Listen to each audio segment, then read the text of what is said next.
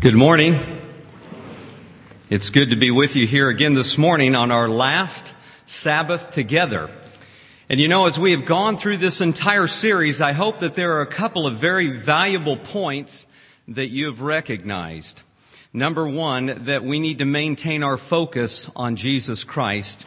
Number two, that when we maintain our focus on Jesus Christ, the Bible tells us that by beholding, we become changed. And as we behold Jesus Christ, and as our characters are formed into His likeness, then we will begin to reflect Him to those around us. And many souls will be brought to the kingdom because of our lives. And that's my prayer for each one of us today. And I'd like for you to turn with me again, if you will, to James chapter one. And let's look again at our scripture today. We're wanting to look at this chapter and, and this few verses and to understand how these verses can relate to all that we've been talking about these past two and a half weeks. James chapter one, and we want to again look at verses nineteen through twenty-one. James chapter one, verses nineteen through twenty-one. James says, "Wherefore, my beloved brethren, let every man be swift to hear, slow to speak, slow to wrath. For the wrath of man worketh not the righteousness of God. Wherefore, lay apart all filthiness and superfluity of naughtiness, and receive with meekness the engrafted word, which is able to save your souls." Now, I want you to, I want you to keep that in mind, but I'm going to take you back a few years, quite a few years. When I was uh, first attending Pacific Union College, my goal there was to become a uh, physical education teacher. But there was one slight problem that I had when I first started going to Pacific Union College, and that was that I wanted to play really more than study. Now, there's probably no one here that's like that. You've all possibly gotten past that stage. But when I first got there, that was kind of what was going on in my life. And I remember I was looking for a job. I needed to get a job so I could have, um, you know, money for the essentials that I would need. And so I went into this uh, community work service office that they had. And they had jobs available for college students. So I went in and I, I sat down and I began talking with this lady. I said, "I'm looking for some work, something that, you know, I can fit into my schedule." She said, "I have the perfect job for you." She said, "This will fit into almost anyone's schedule." And she said, "It's at the bakery." I said, "Oh, okay, bakery, that sounds okay." And, and she said, "Now, um, the job is four hours a day, but you'll be able to work that into your schedule." I said, "Okay, so what, what time do I start?" And she said, "Well, you start at four in the morning." I said, four o'clock in the morning? That's not morning. That's the middle of the night. I said, "What other jobs do you have there?" And so she began going through the jobs, and there was another place that she said that would perhaps fit my schedule or my needs better. She said there's a, like a community services office, and she said students can go there, and people in the community who have work for um, different individuals, she said they can, you can go over there and work two hours for this person or three or four for this person, and they generally pay you quite well. So I, I thought, okay, th- this is good. This is good. So I, I went over, and, and this one lady needed some uh, a hillside to be cleared of some weeds and debris and things. I thought, oh, piece of cake. I went over, and I found out that the, the uh, weeds that were on the side of the hill were poison oak. And so after uh, after I, I uh, did my job and cleared the whole side of uh, the hill with poison oak, um, I began noticing just a few days later that I was itching. And um, after my entire body was almost covered with poison oak, I decided that that perhaps wasn't the thing for me. And so then I moved on, and, and uh, then the last job that I had was uh, I worked at a nursery. And um, I don't know how many of you have ever done production work, but production work, assembly line work, is very boring. And, and you're doing the same thing over and over again. And I went into this nursery thinking that, well, this couldn't possibly be something like that. But in reality, it was. This nursery was the nursery that supplied all of the vineyards with their little baby vines when they first started. But I learned what grafting was all about. I, I took the uh, they took the base vine that was supposed to be a stronger breed. You know, they were always trying to produce better grapes, stronger vines that would produce more. And so they would graft different vines together. And my job was to take this vine that had been cut down the middle, and then there was another vine that would be centered in between those two, and it had to be placed just right or the graft wouldn't take. So it was quite a tedious thing to make sure that it went right down in there, and then you would staple the two outer sections of the bottom vine together, and you would engraft those vines. You would connect two items together. And, you know, as I was looking at this text, I began to think about that last statement there in verse twenty-one. Receive with meekness the engrafted word, which is able to save your souls. You see, in order for you and I to be saved into the kingdom of heaven, I think we have to discover that there's something that has to take place within us. There is something that has to go inside, go on inside of our hearts. You see, in verse twenty-one, James says that we are to lay apart all filthiness and superfluity. Now, I don't know about you, but when I first read that word superfluity, I wondered, what in the world does that word mean? Superfluity means an excess, an oversupply, and then I like this part, something unnecessary. Now, isn't it wonderful to know that God is wanting you to eliminate from your life something that's unnecessary? So it's not something that you will miss if you give it up. It's not something that will cause you any loss if it's forgotten. It's something that's totally unnecessary in your life. And God says to lay aside, lay apart all filthiness and superfluity of naughtiness. You see, God is calling us to give up something. In order for you and I to obtain eternal salvation, yes, it is going to cost something. We are going to have to give up the world. And he goes on and he says, and receive with meekness the engrafted word. God wants for Jesus and us to be grafted together. He wants for us to be as one, as Peter spoke about last night. But I want us to take a little deeper look at these verses this morning. And I want us to go back up now to verse nineteen.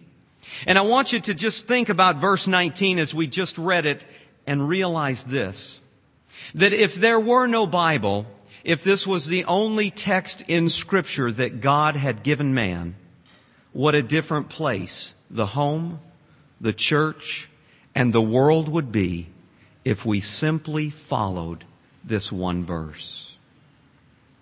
James says, let every man be swift to hear, slow to speak, and slow to wrath.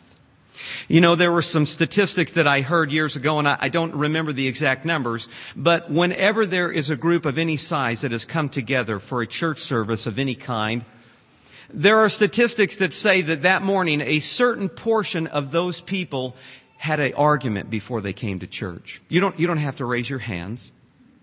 But a certain portion of those people had an argument before they came to church. A certain portion of those people lashed out at someone that morning. A certain portion of those people, just before they got out of that car, they had a terrible argument or discussion. And then immediately, as soon as the doors were closed, the church face was put on and they came in. A certain portion of those people came in hurting because someone else was thoughtless and careless in the way they expressed themselves. So this morning as we sit here, I don't know who you are, but I know that you do.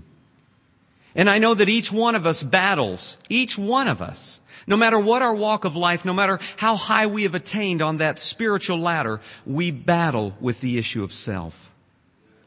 And so now we look at today and we see that Paul is giving us some keys to how we can be more like Jesus.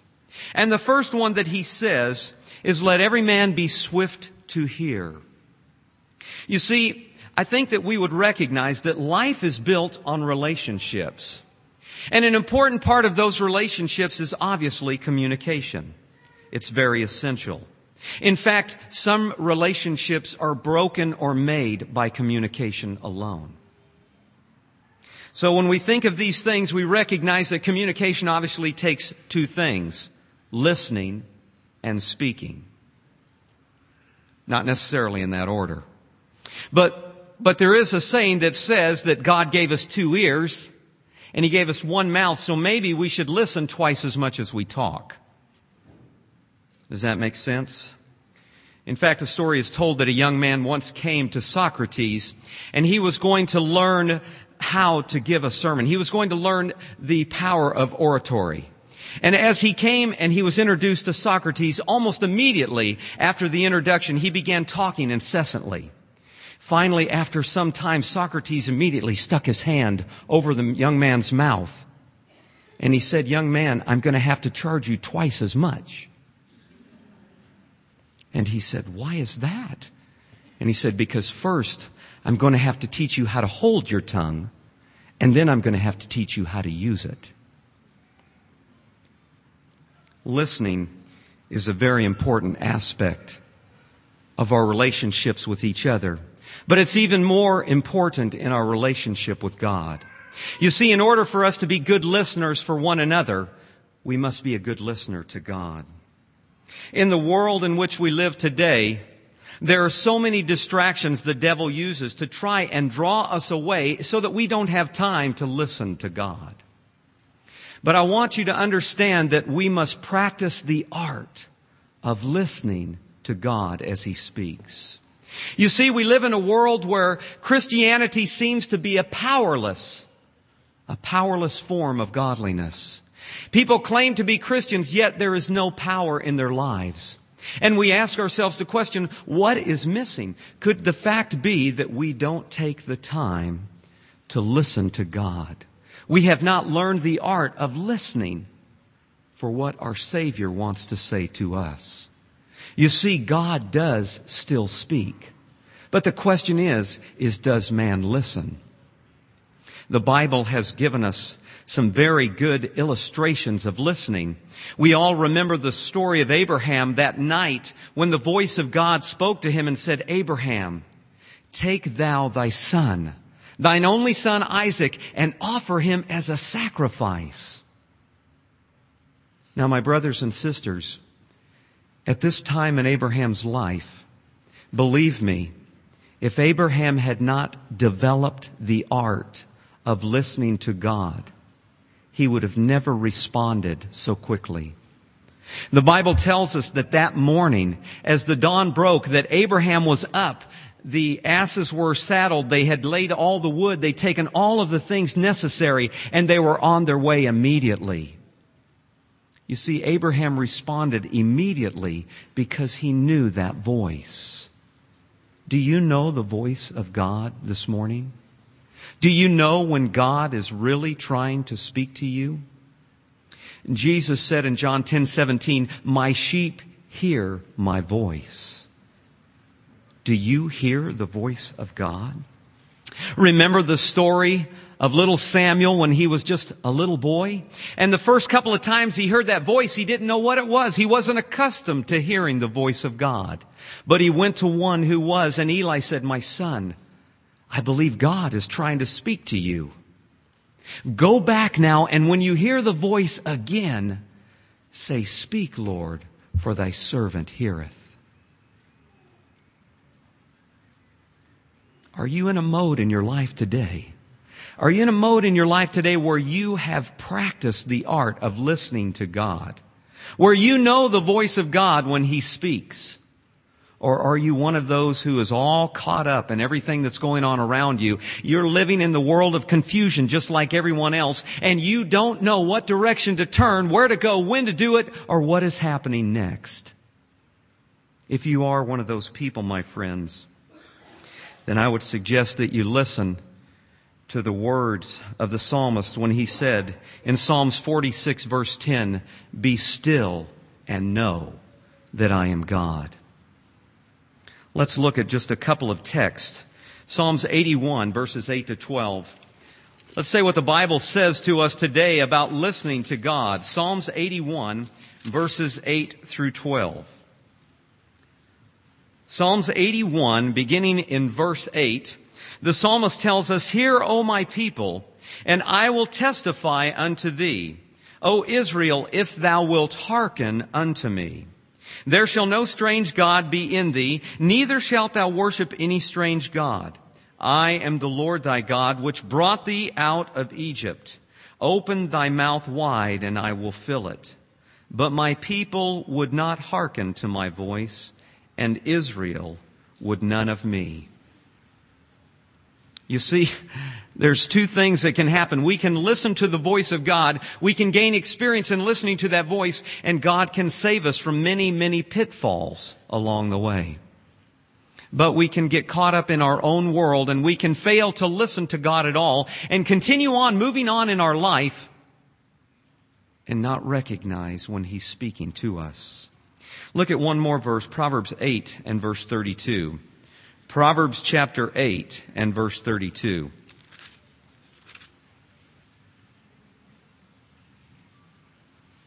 Proverbs chapter eight and verse thirty-two. Again, the Bible tells us, "Now therefore hearken unto me, O ye children, for blessed are they that keep my ways." You see, if you're not listening to the voice of God, then you're probably not walking in the path that He wants you to walk. You're probably doing your own thing, following your own will, doing exactly what you want to do. Why? Because you cannot hear the voice of God. The story is told of two young men who were walking down the streets of New York City. One of them was an Indian who had come from outside the city. And as they were walking down the street, suddenly the Indian stopped. And he said, "Do you hear it?" And the other young man looked and he said, "Do I hear what?" He said, "Do you hear the cricket?"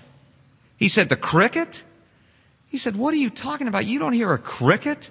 He said, "There's buses going by, horns honking, cars blowing by us. There's all kinds of noise, people yelling up and down the street. And you're trying to tell me you hear a cricket?" He says, "Wait, listen." And as they were standing by the corner, a few feet away was a tree and a planter. And the Indian young man walked over and he reached down into that planter and he pulled out the cricket. What are we listening for today? Are we listening for the voice of God? Or has the commotion of the world around us caused us to just drift away? One of my favorite quotes from Inspiration says, "We must individually hear Him speaking to the heart. When every other voice is hushed, and in quietness we wait before Him, the silence of the soul makes more distinct the voice of God. Be still and know that I am God."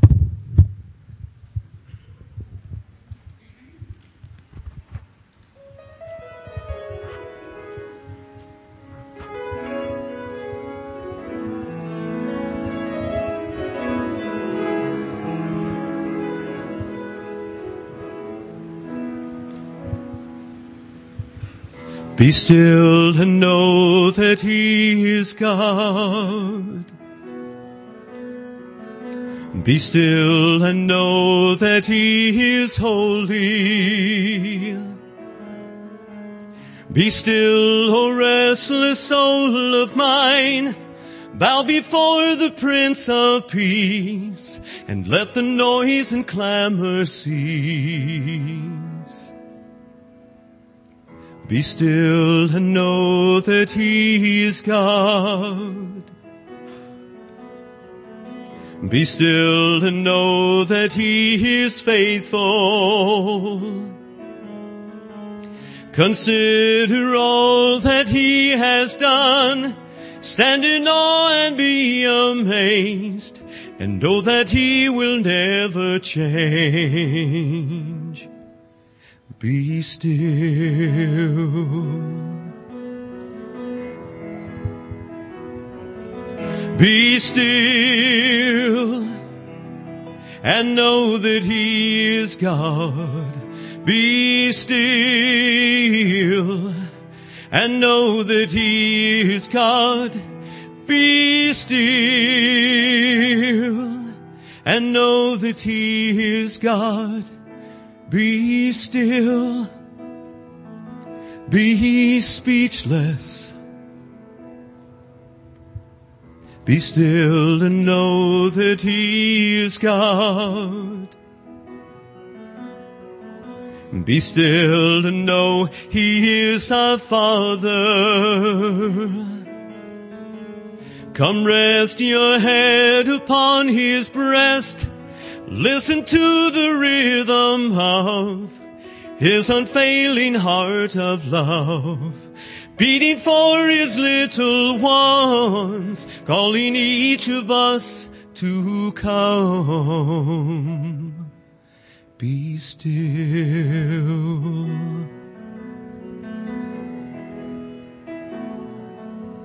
Be still.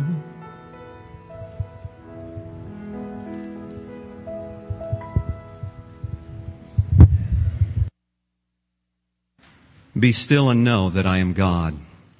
The first and more, most important aspect of being swift to hear is to be still and know that God is God, that He is faithful, that He longs to guide you through the trials and struggles of life. Be swift to hear. We also must learn to be swift to hear others. You know, sometimes we get so caught up and we're so excited about what we have to say that before a person even finishes what they're trying to tell us, we begin saying our response. Have you ever done that? Maybe I'm the only one that's ever done that before. My wife had to kind of train me, actually, because, you know, sometimes we would get in a conversation together and she would begin telling me what it was she wanted to share. And, of course, I, being the all-knowing husband, I had it all figured out already, so I didn't need to hear the whole thing. And so I immediately began giving the response.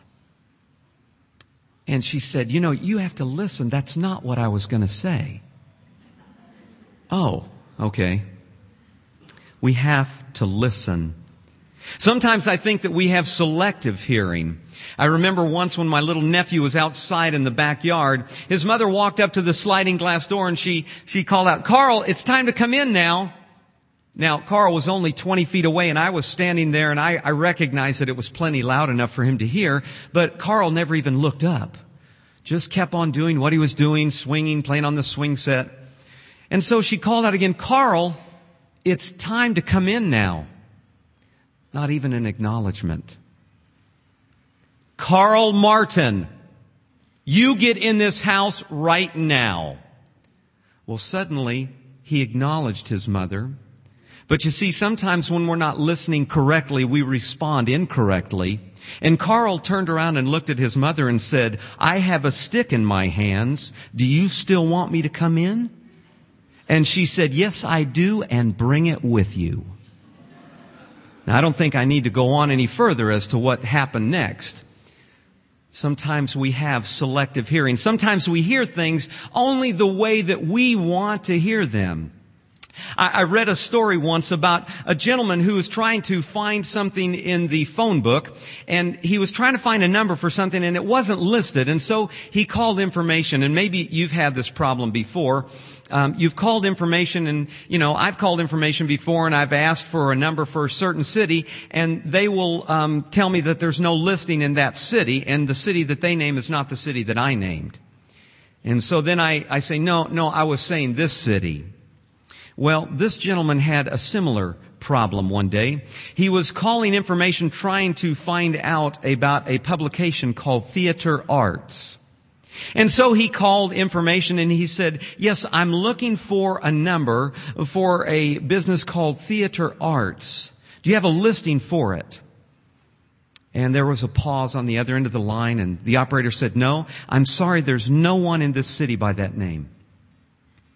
He said, no, it's not a person. He said, it's a business. It's Theater Arts. And there was another pause on the line, and she said, sir, I said, there is no one in this city by that name. Now, maybe he lives in another city. And the man said, no, ma'am, you don't understand. I'm looking for a business, Theater Arts, T H E A T R E, Arts. She said, sir, I know how to spell Theodore, and that is not how you spell Theodore. Do we listen when others speak to us? Do you know how many conflicts, how many confrontations could be avoided if we practice the art of being a good listener? And once again, we have to recognize that unless we're listening to God, unless we are listening to Him, we are not practicing the art of being a good listener. Because first we must hear the voice of God speaking to us. Then we are more polite, we are more courteous, we are more thoughtful as we engage in conversation and communication with others. Are we a good listener this morning? The Bible says, let every man be swift to hear. The next, next aspect of our text is, let every man be swift to hear and slow to speak. Now, this is one where probably a lot of us have gotten in trouble before. And I want to share with you just a couple of texts. Look back at our uh, verse in James chapter one. Go back to James chapter one and let's look at verse twenty-six. As we begin our thoughts on being slow to speak. James chapter one and verse twenty-six.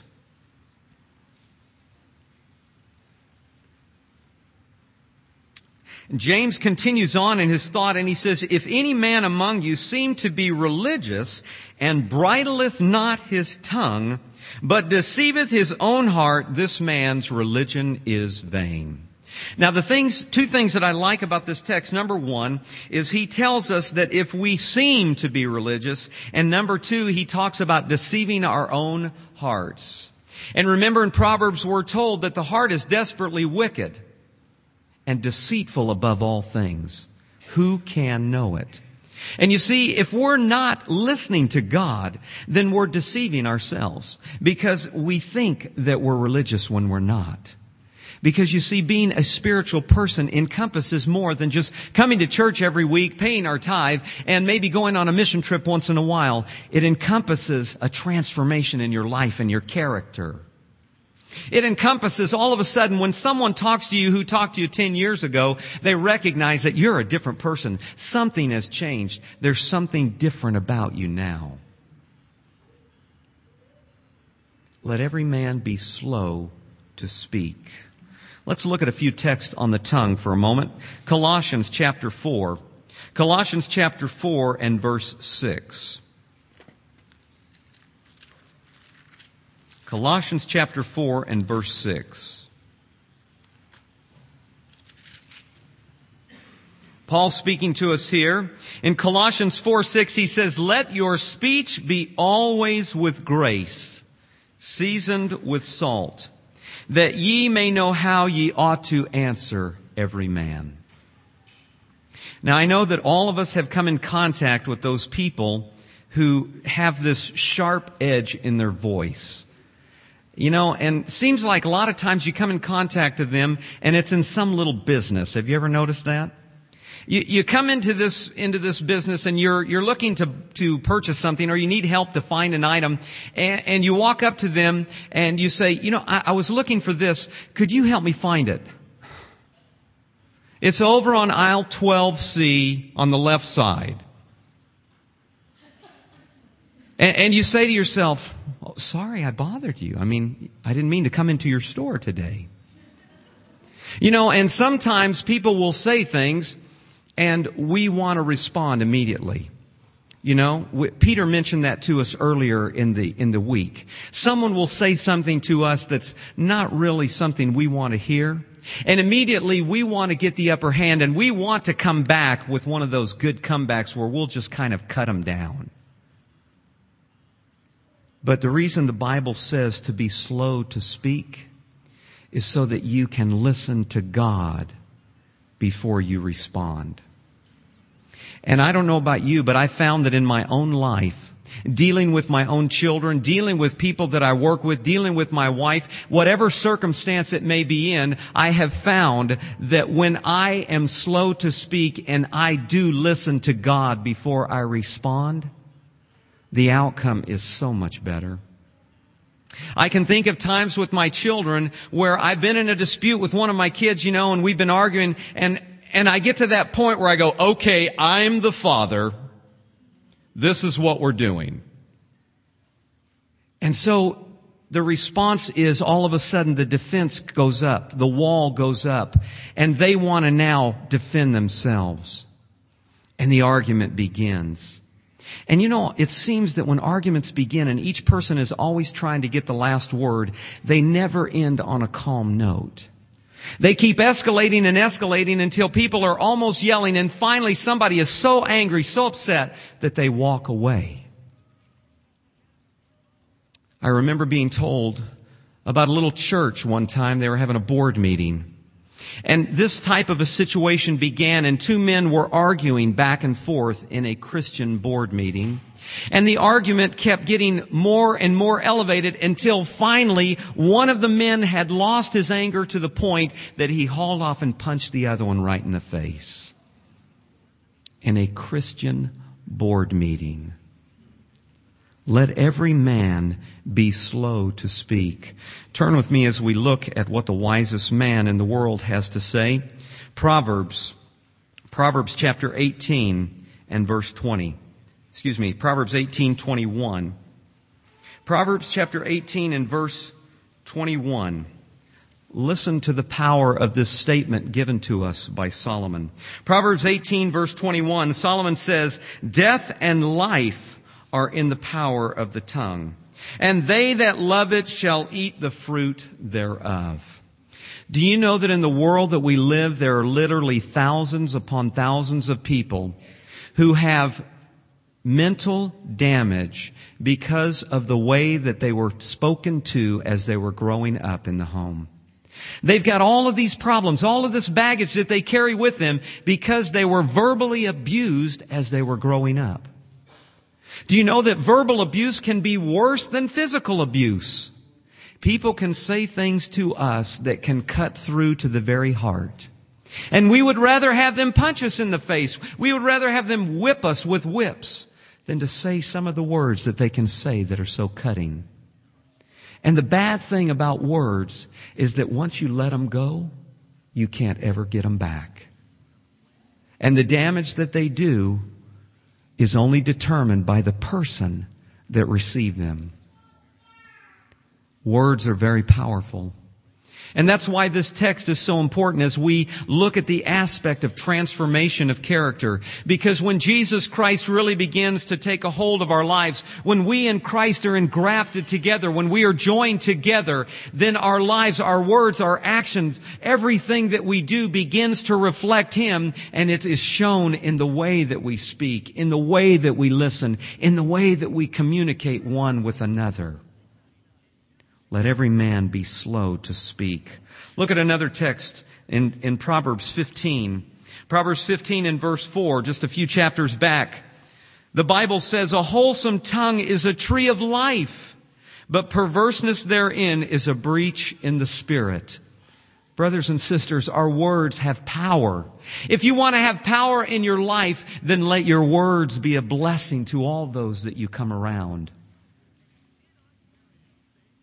Look over at Proverbs twenty-one and verse twenty-three. Proverbs twenty-one and verse twenty-three.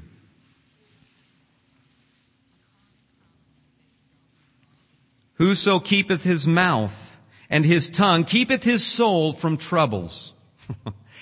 Now we should all be able to recognize that, because if we're able to control our tongue, think about the last time that you were almost in an argument with someone. But rather than lash out and respond harshly to them, you kept silent and you breathed not a word.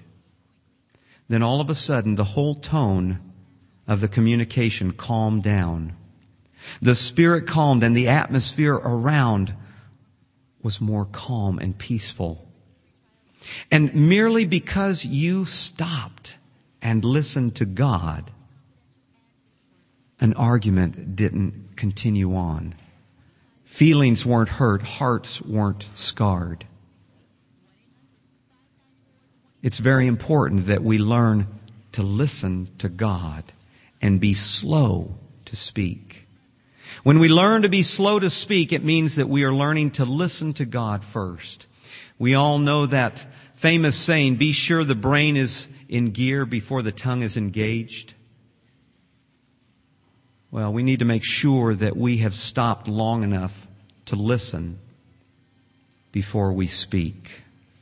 Let every man be swift to hear and slow to speak. And then he goes on and he adds one more thing to that. He says, and slow to anger. You know, as I was growing up as a young man, I, I didn't recognize that I had a bad temper. And my sister, when I was in my mid-twenties, my older sister was teasing me one day about how I used to get so mad sometimes. My face would turn so red and I would, I would grit my teeth and I'd be so angry. And then I looked back on those times when she was bringing this up. And I remembered once that I was staying at her house and, and I was doing dishes and everything. And she called me Hortense because I was her slave, she said. And I remember she was teasing me one day, and, and I looked back, and you know, I, I, I got a vivid picture of what she was saying. I looked back to that day when she was teasing me about something, and I was so angry. And I don't know if, if, if I'd have been bigger than her, if I would have walked up and just bopped her one or what, but I recognized that, that I had a temper. And you know, some of the things that we get, unfortunately, they are inherited. And some of the things we get are cultivated. But it's really bad when we cultivate an inherited tendency. And you know, we have to recognize, we have to examine ourselves, my friends. Jesus calls us to examine ourselves. And really, that's what this is all about. You see, for us to come together for two and a half weeks and to spend time in the Word of God, looking at the character of God, examining His Word and how He wants us to be. It's all for naught if we're not willing to examine ourselves. And most of the time when, when I preach, I'm calling for individuals to examine themselves. It's very easy to sit and look at your wife or, or your kids or, or your boyfriend or girlfriend or whoever's next to you and, and point out the flaws in their characters. We're all very good at that. But it's very hard when we have to humble ourselves and examine ourselves and really see what our flaw of character is.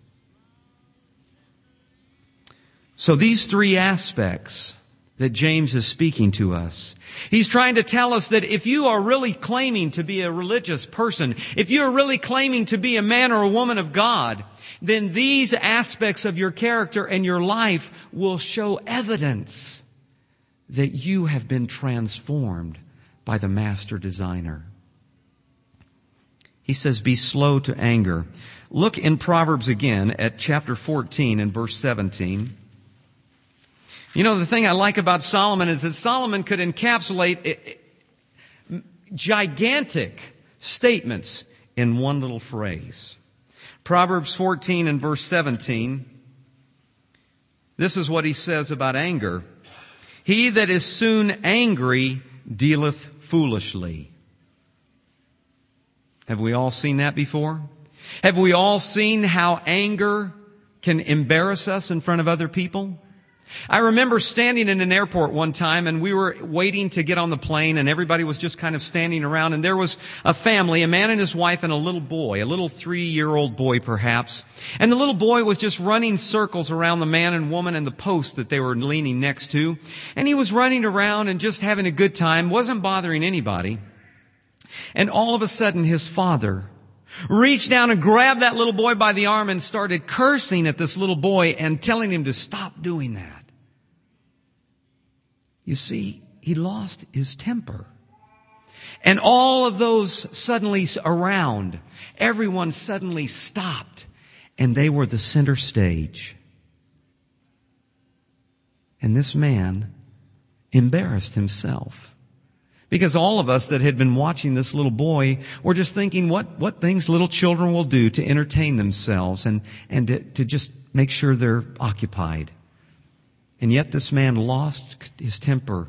He became angry and lashed out at that little child who had not a clue that he was doing anything wrong. I think Solomon speaks very, very prominently here when he says, he that is soon angry dealeth foolishly. Look at another one over in verse, chapter twenty-one, verse nineteen. Now, ladies, don't take offense at this one, but it's something to think about. Proverbs twenty-one, verse nineteen says, it is better to dwell in the wilderness than with a contentious and an angry woman. Now, that can work both ways, I believe. But I think it's interesting that people would rather be out in the middle of nowhere by themselves, lost, than to be around someone who is displaying anger. And last, I want you to look at Colossians three, verse eight through ten. Colossians chapter three, verses eight through ten.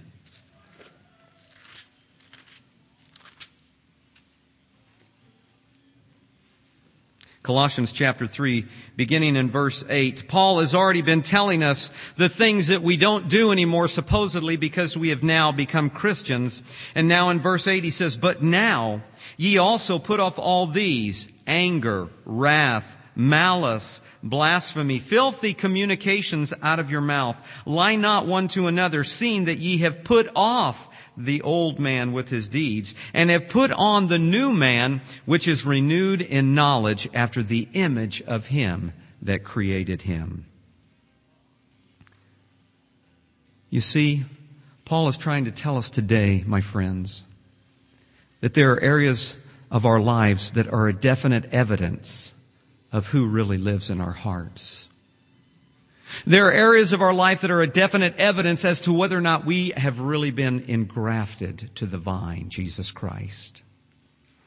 And this morning, this morning as we come to a conclusion, I, I want to share one more song with you, but I want us to recognize as we close, I want us to recognize that without God this morning, we are weak.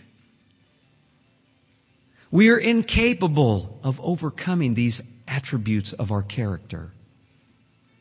But Jesus has said that He wants to come in and abide within us.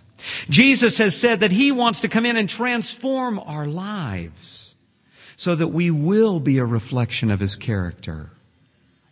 But Jesus wants us to first recognize that we are weak. And as He told Paul in Second Corinthians twelve nine, He says, "For my strength is made perfect and weakness. My grace is sufficient for thee."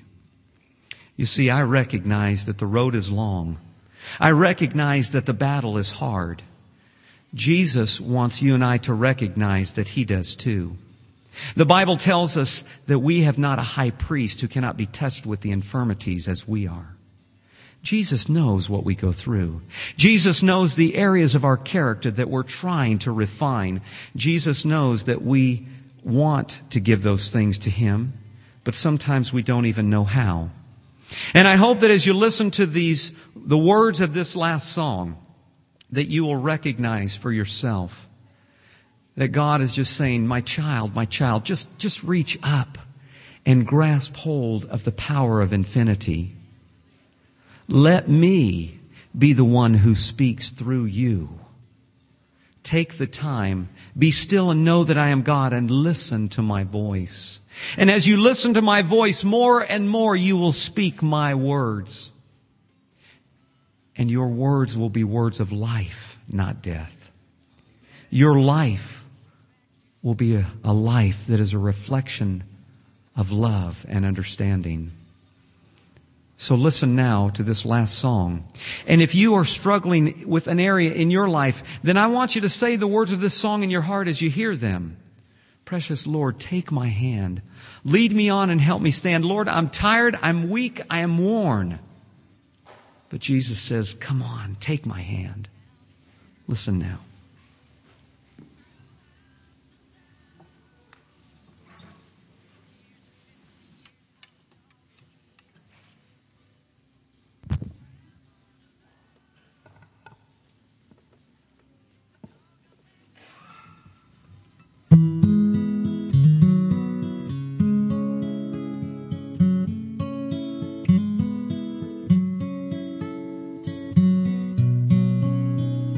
Precious Lord, take my hand, lead me on, help me stand. Lord, I'm tired, I am weak, I am worn. Through the storm, through the night, lead me on to your light. Take my hand, Jesus, Lord,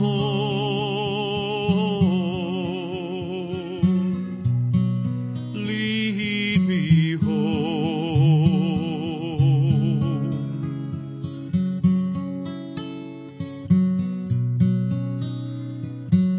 I want to be your servant, Lord, dedicate my life to you.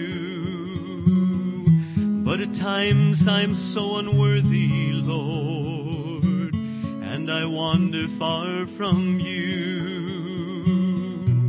I wander from you.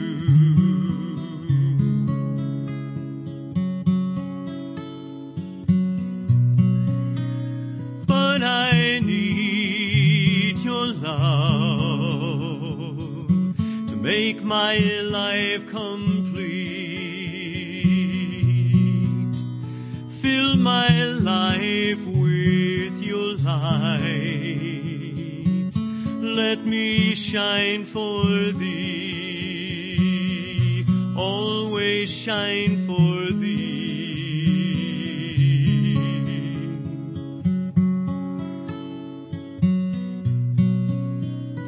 When my way grows drear, precious Lord, linger near. When my life is almost gone, hear my cry, hear my call, hold my hand, lest I fall. Take my hand, precious Lord.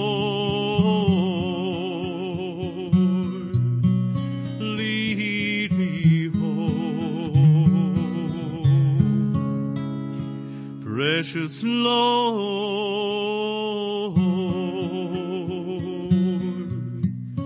lead me home.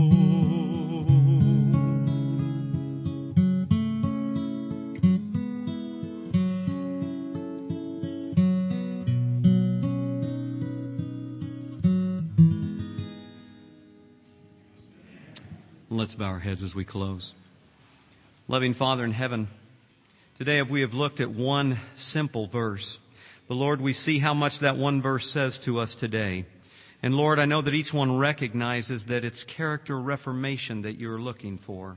Lord, help us to recognize today that our characters are the only thing that we'll be taking to heaven with us. And Lord, we pray today that if there is someone in this room, and Lord, each one of us has our own dark corner. Each one of us has that dark spot, Lord, that we know in our hearts must be surrendered. We come to you today, Lord, and we pray. We say, Lord, Savior, take me, this from me today. Cleanse my heart and my life and make me a new creature. Let the words of my mouth and the meditations of my heart be acceptable in thy sight, O Lord, my strength and my Redeemer.